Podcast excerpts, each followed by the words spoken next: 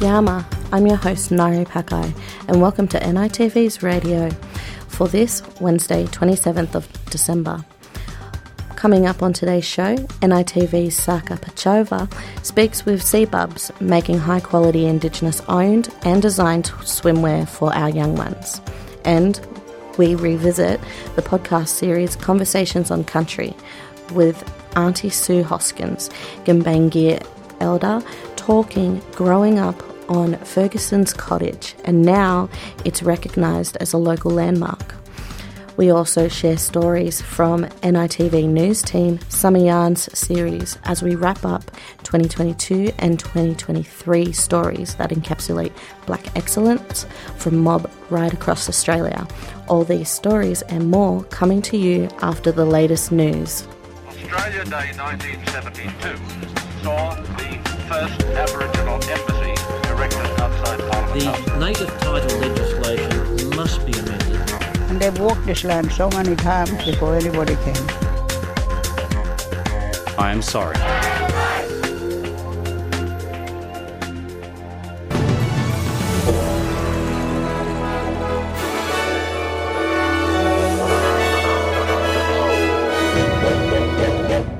In this bulletin, six people died after severe storms in eastern Australia.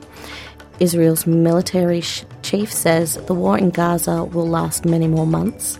And in sport, the Sydney Hobart fleet reduced to 98 boats.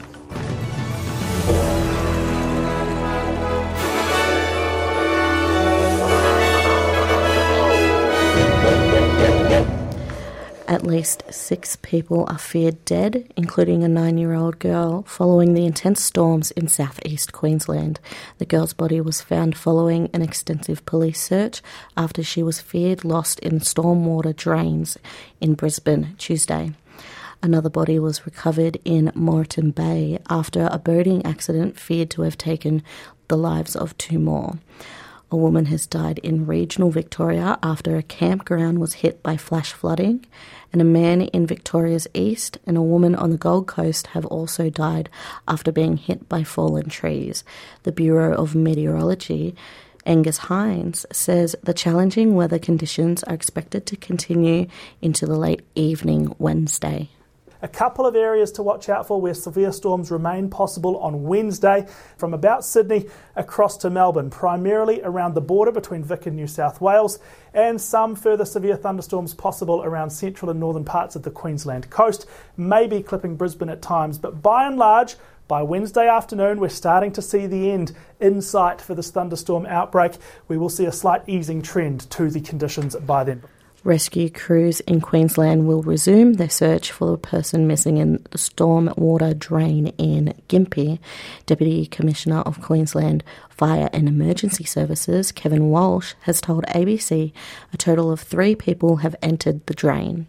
There have been people lost uh, as a result of the tragic circumstances over the last couple of nights, and there are still people missing. We had swiftwater rescue crews and SES crews uh, searching for people at Gympie last night, where three people entered a drain and one person surfaced safely.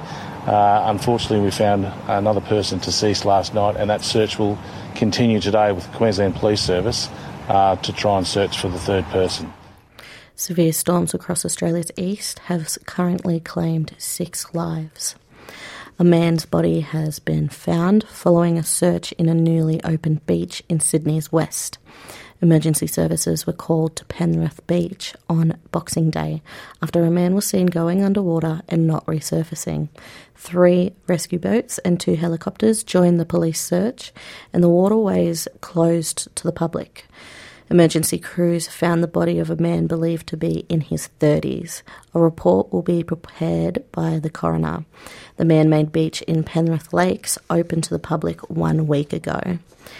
In international news, Russia says one of its warships in the Black Sea port has been struck by Ukrainian aircraft. The airstrike took place in Feodosia in Russia occupied Crimea. Russian officials say one person was killed in the attack and several others are reportedly hurt. Israel's military chief says the war in Gaza is likely to go on for many more months. Chief General of Staff Herzi Halevi says defeating Hamas will require determined and persistent fighting. למלחמה הזו מטרות הכרחיות ולא פשוטות להשגה. This war has necessary and not easy goals to achieve. It takes place in complex territory. Therefore, the war will go on for many months, and we will employ different methods to maintain our achievements for a long time. The Hamas run health ministry in Gaza says almost 21,000 Palestinians have now been killed since the war began in early October.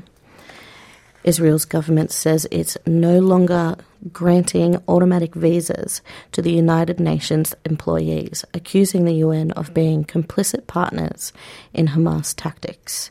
Israeli government spokesman Eylon Levy says for too long international officials have been deflecting blame in, onto Israel to cover up the fact that they are covering up for Hamas in failing to condemn Hamas for hijacking aid and failing to condemn it for waging war out of hospitals, they have been complicit partners in Hamas's human shield strategy. They have let the world down. We are demanding global accountability, and now we are leading by example. The Ministry of Foreign Affairs has announced that visa requests by UN employees will no longer be granted automatically and will instead be considered on a case by case basis. A new photo exhibition in Melbourne documents the stories of Greek migrants to Australia. The Viewfinder exhibition at the Hellenic Museum features 40 years of photographs. The photos were taken by leading documentary and portrait photographer Effie Alexakis who has been recording an archive of Greek diaspora since 1982. She says she wanted to go beyond the stereotypes with her work. We wanted to change the stereotypes that existed. Whenever um, mainstream media wanted to focus on a Greek person, they would choose someone in national dress or they would choose a cafe. Even though I have photographed people in national dress and cafes, we wanted to say that they were these things, but much, much more. They became academics, they became all gamuts of um, Australian society. They're involved in everything. So it's important to recognise and see ourselves in exhibitions, in galleries and museums. Australian supermarkets have started stocking their shelves with Easter hot cross buns, despite Easter being 96 days away. Coles and Woolworths stores around the country have started selling the baked goods from Boxing Day. Some consumers have expressed surprise online that the product has been launched so soon. Woolworths merchandise manager Donald Keith says the demand is there post Christmas for the Easter treat.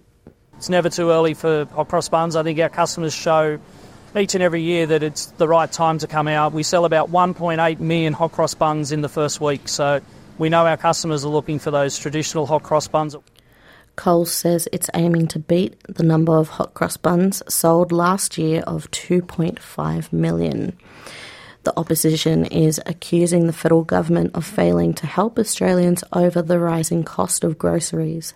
Labor said it was planning to review the Food and Grocery Code of Conduct in October, but as yet, no one has been appointed to lead the review.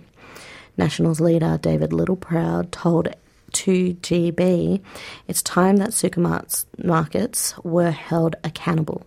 When you see a 60, 70% reduction in sheep and lamb prices, yet only an 8% reduction at the checkout, someone's cleaning up and it's the supermarkets. And then you look at even watermelons, a dollar a kilogram, they're paying the farmers, but they're charging about four, four fifty a kilogram. And all you have to do is pick it out of a paddock and put it in a truck. And in sport, the Sydney Hobart fleet has been reduced to 98 boats after an overall honours contender, Maritimo 52, was one of the two retirements on a stormy first night of racing. The 50 footer Sticky pulled out with electrical issues. Rival Supermaxis Andoo Comanche and LawConnect are the race leaders, some 35 nautical miles ahead of their nearest challengers. In cricket, David Warner wants Australia to put the foot down in search for of first innings score in excess of 400 in the second test against Pakistan, but acknowledges it will be a tough ask. Australia will resume at 3 to 187 at the MCG with Marnus Labuschagne and Travis Head at the crease. A three hour rain delay frustrated both sides and means Australia will look to increase their run on day two. Today's weather, Wednesday 27th. Broome is sunny at 34. Perth is partly cloudy at 27. Adelaide is cloud clearing at 26. Melbourne, a shower or two at 23. Hobart, similar forecast at 24. Albury Wodonga, partly cloudy, 29. Canberra, shower and storms um, at 24. Wollongong, shower or two, a possible storm at 26. Sydney, a shower or two at 29. Newcastle, mostly sunny at 32. Brisbane, a shower or two, possible storm at 34. Townsville, shower or two at 33. Cairns, much the same at 33. Alice Springs is sunny at 41. Darwin is showers, possible storm at 35. And the Torres Strait Islands, possible shower or storm at 32.